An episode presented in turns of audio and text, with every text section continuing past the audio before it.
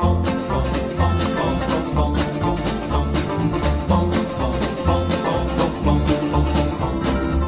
came down to this southern town last summer to show the folks a brand new way of life. But all you've shown the folks around here is trouble, and you've only added misery to their strife. Your concern is not to help the people, and I'll say again, though it's been often said, your concern is just to bring discomfort, my friend, and your policy is just a little red. Now, ain't I right? Ain't you right? Ain't you right? It matters not to you how people suffer, and should they, you consider that a gain. You bring a lot of trouble to the town and then you leave. That's part of your communistic game. I detect a little communism. I can see it in the things you do. Communism, socialism, call it what you like. There's very little difference in the two. Now, ain't I right? Ain't you right? Your followers sometimes have been a bearded, bathless bunch. There's even been a minister or two. A priest, a nun, a rabbi, and an educated man have listened and been taken in by you. All the country's full of two-faced politicians who encourage you with words that go like this. Burn your draft card if you like, it's good to disagree. That's a get acquainted communistic kiss. Now, ain't I right? Ain't right? Ain't right? One politician said it would be nice to send some blood and help the enemy in Vietnam. That's what he says, here's what I say, let's just keep the blood. Instead, let's send that politician man. Let's rid the country of the politicians who coddle tramps that march out in our street, protesting those who want to fight for freedom, my friend. This kind of leader makes our country weak. Now, ain't I right? Ain't right? Ain't right? Let's look and find the strong and able leaders. It's time we found just how our neighbors stand. If we're to win this war with communism, let's fight it here as well as Vietnam. Let's rise as one and meet our obligations. So communistic boots will never trod across the fields of freedom that were given to us with the blessing of our great almighty God. Across the fields of freedom that were given to us with the blessing of our great almighty God. Primeira parte do artigo Democratic Party, do site discoverthenetworks.org, de David Horowitz. Atualmente, o Partido Democrata é um dos dois maiores partidos nos Estados Unidos. Presente no espectro político da extrema esquerda, hoje está à esquerda do Partido Republicano e bem mais à esquerda do Partido Democrata de Harry Truman e John F. Kennedy. As palavras democracia e democrata vêm do grego demos, o povo, e kraten, governar. O Partido Democrata traça sua origem a partir do Partido Republicano, inicialmente conhecido como Partido Democrata Republicano, fundado em 1794 por Thomas Jefferson. O Partido Democrata começou a assumir sua forma moderna durante a Guerra de 1812. Durante a década de 1820, o filho de John Adams, o presidente John Quincy Adams, tornou-se democrata.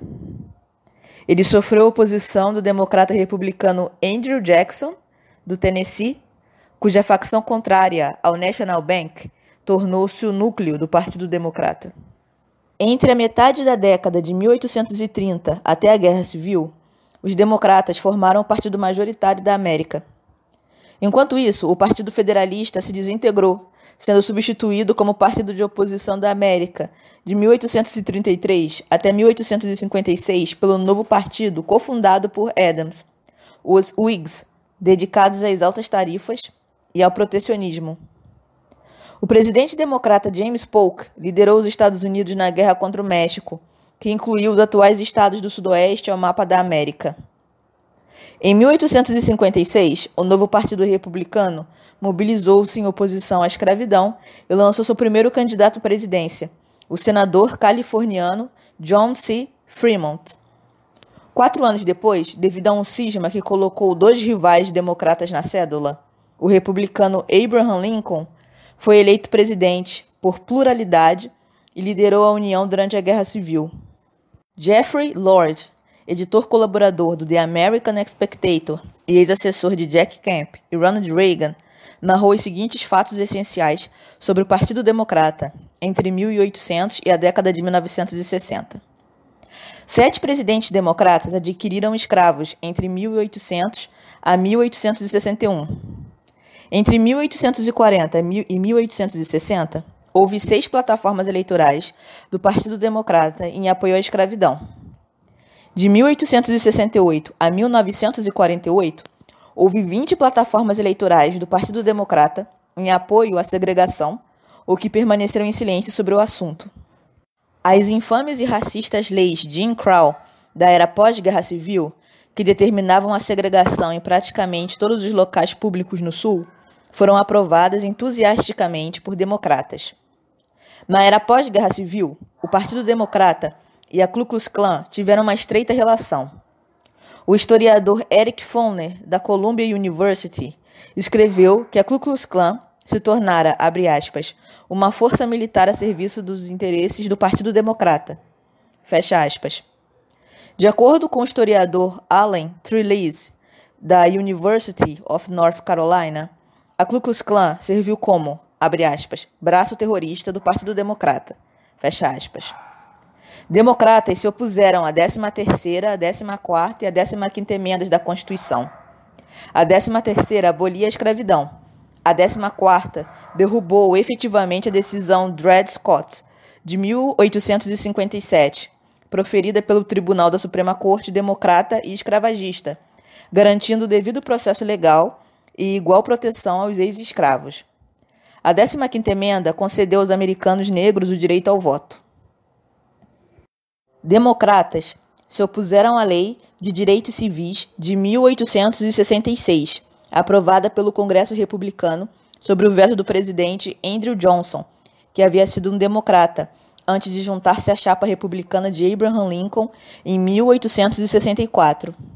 A lei concedeu aos negros o direito de adquirir propriedade privada, assinar contratos, ajuizar ações e de servir como testemunha em processos. Democratas também se opuseram à Lei dos Direitos Civis de 1875, aprovada por um Congresso republicano e tornada lei pelo presidente republicano Ulysses Grant. A lei proibia a discriminação racial em locais públicos e em acomodações públicas. A plataforma eleitoral do Partido Democrata, em 1904, usou o termo, abre aspas, divisão e agitação racial, fecha aspas, para condenar os protestos do Partido Republicano contra a segregação e a recusa de concessão ao direito de voto aos negros. Essa agitação, como dito na campanha, procurava, abre aspas, reviver a morte e o ódio raciais e animosidades segregacionistas em qualquer lugar de nossa pátria comum, o que traria confusão, distração dos negócios e reabertura de feridas agora felizmente curadas. Fecha aspas. Entre 1908 e 1920, houve quatro plataformas eleitorais democratas que ficaram em silêncio sobre questões de segregação, linchamento e direito ao voto. Em contraste, as plataformas republicanas desses anos destacaram especificamente os direitos dos negros, em 1908, opuseram-se aos linchamentos, em 1912, 1920 1924 e 1928, e com o advento do New Deal, alertaram sobre os perigos de tornar os negros, abre aspas, prisioneiros do Estado, fecha aspas.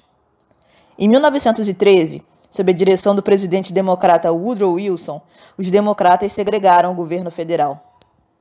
A Convenção Democrata de 1924 realizou o que foi apelidado pelos historiadores como Clan Bake, Centenas de delegados presentes eram membros da Ku Klux Klan, que era tão influente que um posicionamento condenando a violência do grupo foi firmemente rejeitado. Para celebrar, 10 mil encapuzados fizeram um grande comício com cruzes em chamas e incitamento à violência contra negros e católicos. Democratas criaram o Federal Reserve Board, aprovaram leis de bem-estar social relativas à infância e ao trabalho, criaram o Social Security com o New Freedom de Woodrow Wilson e o New Deal de Franklin Delano Roosevelt. Mas esses programas foram criados como resultado de um acordo para ignorar a segregação e o linchamento de negros. Centenas de autoridades locais, legisladores estaduais, governadores de estado, congressistas e senadores democratas foram eleitos como apoiadores da escravidão e da segregação entre 1800 e 1965. Em retorno ao apoio eleitoral, três presidentes democratas após a Guerra Civil, Grover Cleveland, Woodrow Wilson e Franklin Roosevelt, concordaram em deixar as questões da segregação e do linchamento de lado. Três quartos da oposição ao projeto de lei dos direitos civis de 1964 na Câmara dos Deputados eram democratas, como quatro quintos da oposição no Senado. A oposição incluiu figuras como o futuro líder democrata do Senado, Robert Byrd, de West Virginia, um ex-membro da Ku Klux Klan, e o senador Albert Gore Sr., pai de Al Gore. O comissário de Segurança Pública de Birmingham, Alabama, Bull Connor, que atiçou cães e mangueiras de incêndio contra manifestantes pró-direitos civis, foi membro do Comitê Nacional Democrata e da Ku Klux Klan. Republicanos venceram a maioria das eleições presidenciais entre 1864 e 1912, quando um cisma entre o presidente William Howard Taft e o ex-presidente republicano Theodore Roosevelt dividiram o voto republicano e levou à eleição e à reeleição do democrata Woodrow Wilson. Republicanos voltaram ao poder após a Primeira Guerra Mundial mas durante a Grande Depressão, iniciada em 1932, foram derrotados em quatro eleições pelo democrata Franklin Delano Roosevelt, que construiu sua coalizão do New Deal com liberais e sulistas segregacionistas. No Sul, democratas cresceram em estados de partido único por gerações, e onde os eleitores, abre aspas, prefeririam votar em um cachorro amarelo, fecha aspas, a qualquer candidato do partido de Lincoln. Norman Thomas, candidato do Partido Socialista para a presidência dos Estados Unidos por seis vezes, afirmou em um discurso de 1944, aspas, Os americanos nunca adotarão o socialismo conscientemente, mas sob o nome de liberalismo, eles adotarão cada fragmento do programa socialista, até que um dia a América será uma nação socialista, sem saber como isso aconteceu. Eu não precisarei concorrer como candidato à presidência pelo Partido Socialista. O Partido Democrata adotou a nossa plataforma. Fecha aspas. Franklin Delano Roosevelt morreu em seu escritório em 1945 e foi sucedido pelo seu vice-presidente Harry Truman, que venceu as eleições presidenciais em candidatura própria em 1948. Em 1957, Congressistas republicanos patrocinaram a legislação pelos direitos civis, que foi alvo de oposição pelos democratas. Em 1960, o senador John F. Kennedy, de Massachusetts, foi eleito presidente em votação acirrada, decidida pelo Texas e Illinois, onde historiadores concordaram que a fraude eleitoral do Partido Democrata foi ampla. Kennedy enviou as primeiras 16 mil tropas para o Vietnã do Sul, algo que seu predecessor, o presidente republicano Dwight Eisenhower, se recusara a fazer. Em janeiro de 2010, no artigo do Wall Street Journal intitulado The Fall of the House of Kennedy, Daniel Henninger apontou o que fora um momento decisivo para o Partido Democrata 48 anos antes. Abre aspas. Em 1962, o presidente John F. Kennedy plantou as sementes que germinaram no Partido Democrata Moderno. Naquele ano, John Kennedy assinou o Decreto Presidencial 10.988, permitindo a sindicalização da força de trabalho federal. Isso mudou tudo no sistema político americano. O decreto de Kennedy abriu as portas para um aumento inexorável da sindicalização da força de trabalho em muitos estados e cidades. Isso, por sua vez, levou a um fantástico crescimento dos membros dos sindicatos de funcionários públicos, The American Federation of State, County and Municipal Employees, Service Employees International Union e os professores da National Education Association. Eles quebraram os bancos públicos. Mais do que isso, eles consolidaram um sistema de tirar dinheiro das contribuições dos membros e gastá-lo em campanhas políticas. Com o tempo, isso tornou o Partido Democrata dependente da administração pública. Eles tornaram-se diferentes do partido de Franklin Delano Roosevelt, Truman, Manny e Horter. Esse partido estava aliado aos sindicatos industriais enfraquecidos que, por sua vez, estavam atados ao mundo real de perdas e lucros. Os estados no norte na costa tornaram-se azuis, porque azul é a cor do sindicato do setor público. Esses ambientes de taxação e gastos tornou-se campo de treinamento para as suas políticas. Fecha aspas. Kennedy foi assassinado em Dallas em 1963 e foi sucedido por seu vice-presidente Lyndon Johnson. Johnson assinou um marco divisório nos direitos civis, aprovado no Congresso com alta porcentagem de votos republicanos, mais do que votos democratas. Ele também expandiu significativamente a guerra de Kennedy no Vietnã e o recrutamento militar.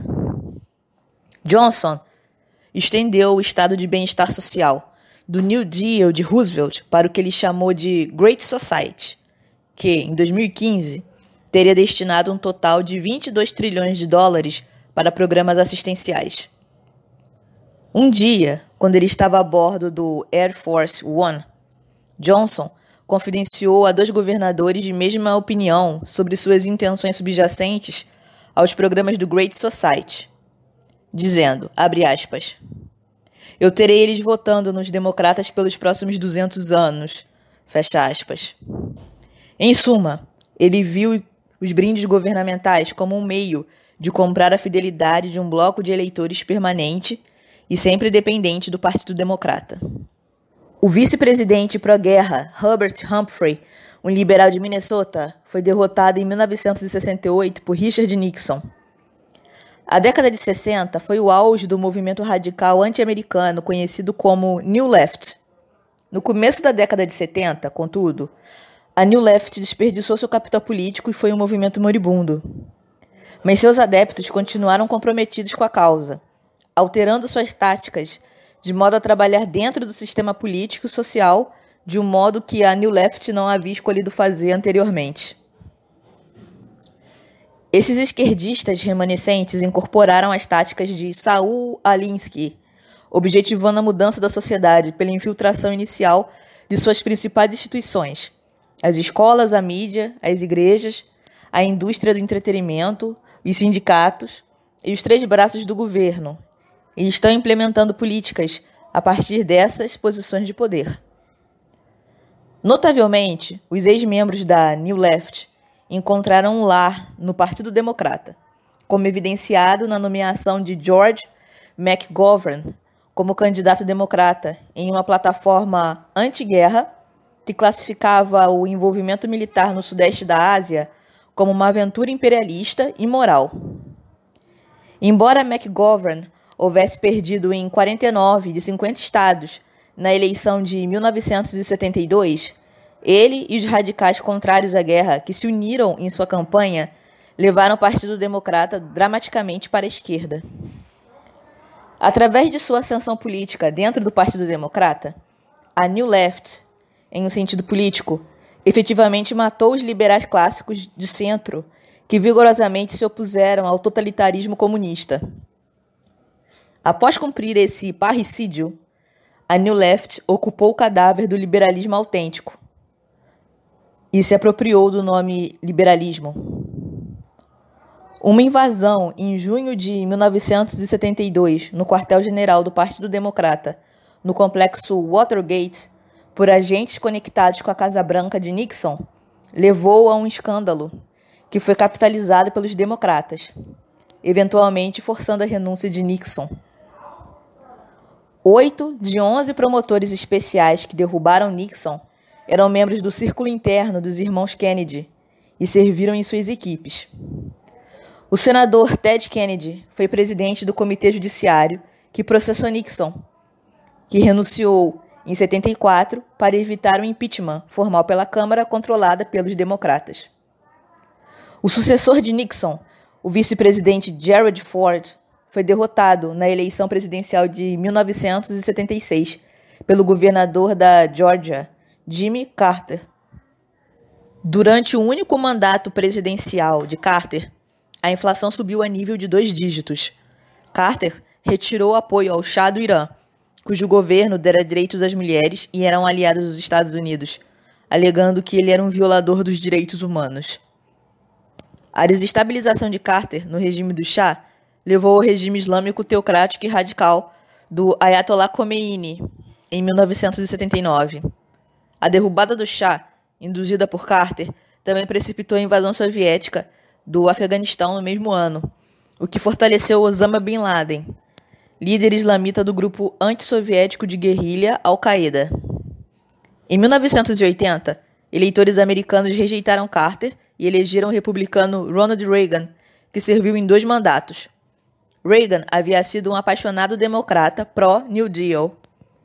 Explicando seu desencantamento com a gradual evolução do Partido Democrata em uma organização esquerdista, Reagan disse, aspas, Eu não deixei o Partido Democrata. O Partido Democrata me deixou. Ele foi sucedido na Casa Branca pelo vice-presidente George W. Bush. Em 92, o presidente Bush foi derrotado pelo governador do Arkansas, Bill Clinton, que prometeu, aspas, acabar com o estado de bem-estar social como nós o conhecemos, fecha aspas, e chamou a si mesmo de novo democrata.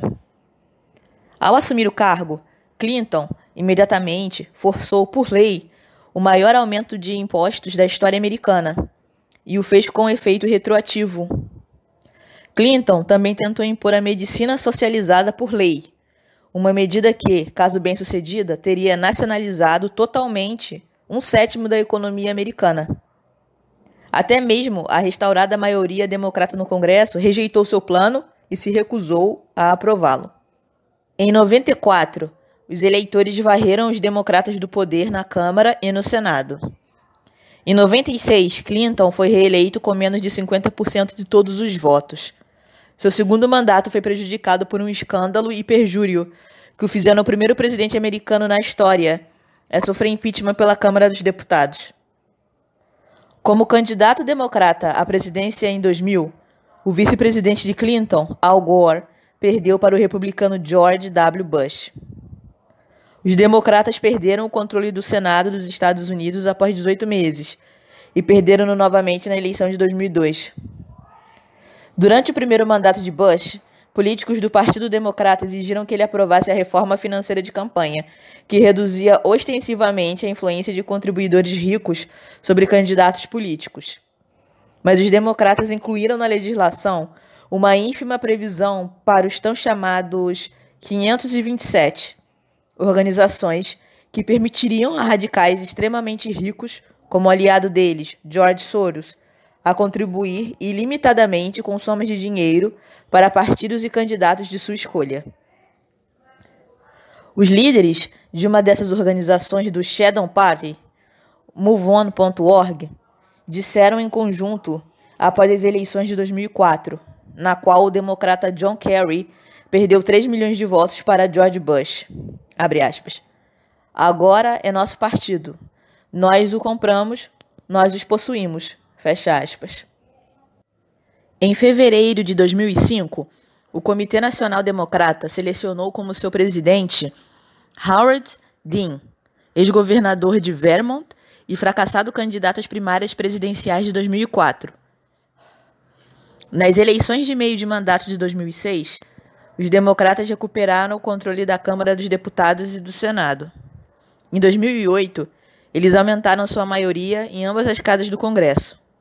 Também em 2008, Eles tomaram o controle da Casa Branca quando Barack Obama foi eleito presidente.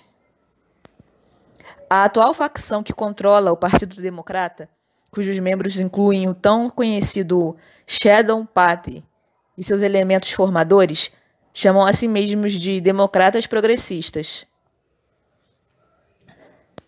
Esses mesmos democratas têm uma facção de extrema esquerda na Câmara dos Deputados, que é formalmente organizada no Progressive Caucus. Outras facções do Partido Democrata incluem os seguintes: os Southern Democrats, que costumavam presidir a maioria dos comitês na Câmara e no Senado, exercendo ainda mais poder do que seus números indicavam. Todos eram brancos durante a era de domínio pós-democrata. Devido ao sucesso em suprimir o direito de voto de afro-americanos em estados segregados, e a maioria era forte apoiadora de investimentos militares. No Sul moderno, contudo, a maioria dos eleitores brancos tornou-se eleitora dos conservadores republicanos, e a maioria dos políticos democratas são afro-americanos e politicamente de extrema esquerda. Os New Democrats são centristas, associados com o Democratic Leadership Council. O mais conhecido deles é Bill Clinton. Outros incluiriam os senadores Joseph Lieberman e Ivan Bay. O presidente Clinton aprovou a pena de morte aprovou a legislação que deixou de reconhecer a previdência social como um direito e assinalou a lei da NAFTA, favorecido pelas empresas. Os New Democrats creem que a sobrevivência futura e o sucesso do Partido Democrata dependem de serem percebidos como o retorno da esquerda ao centro político.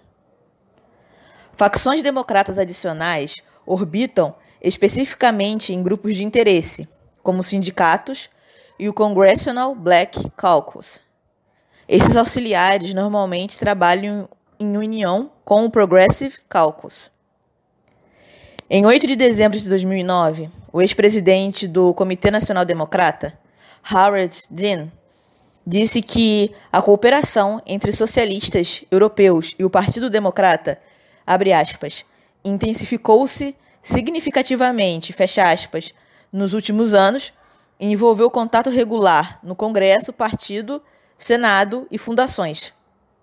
Ele acrescentou que esforços têm sido notáveis de ambos os lados.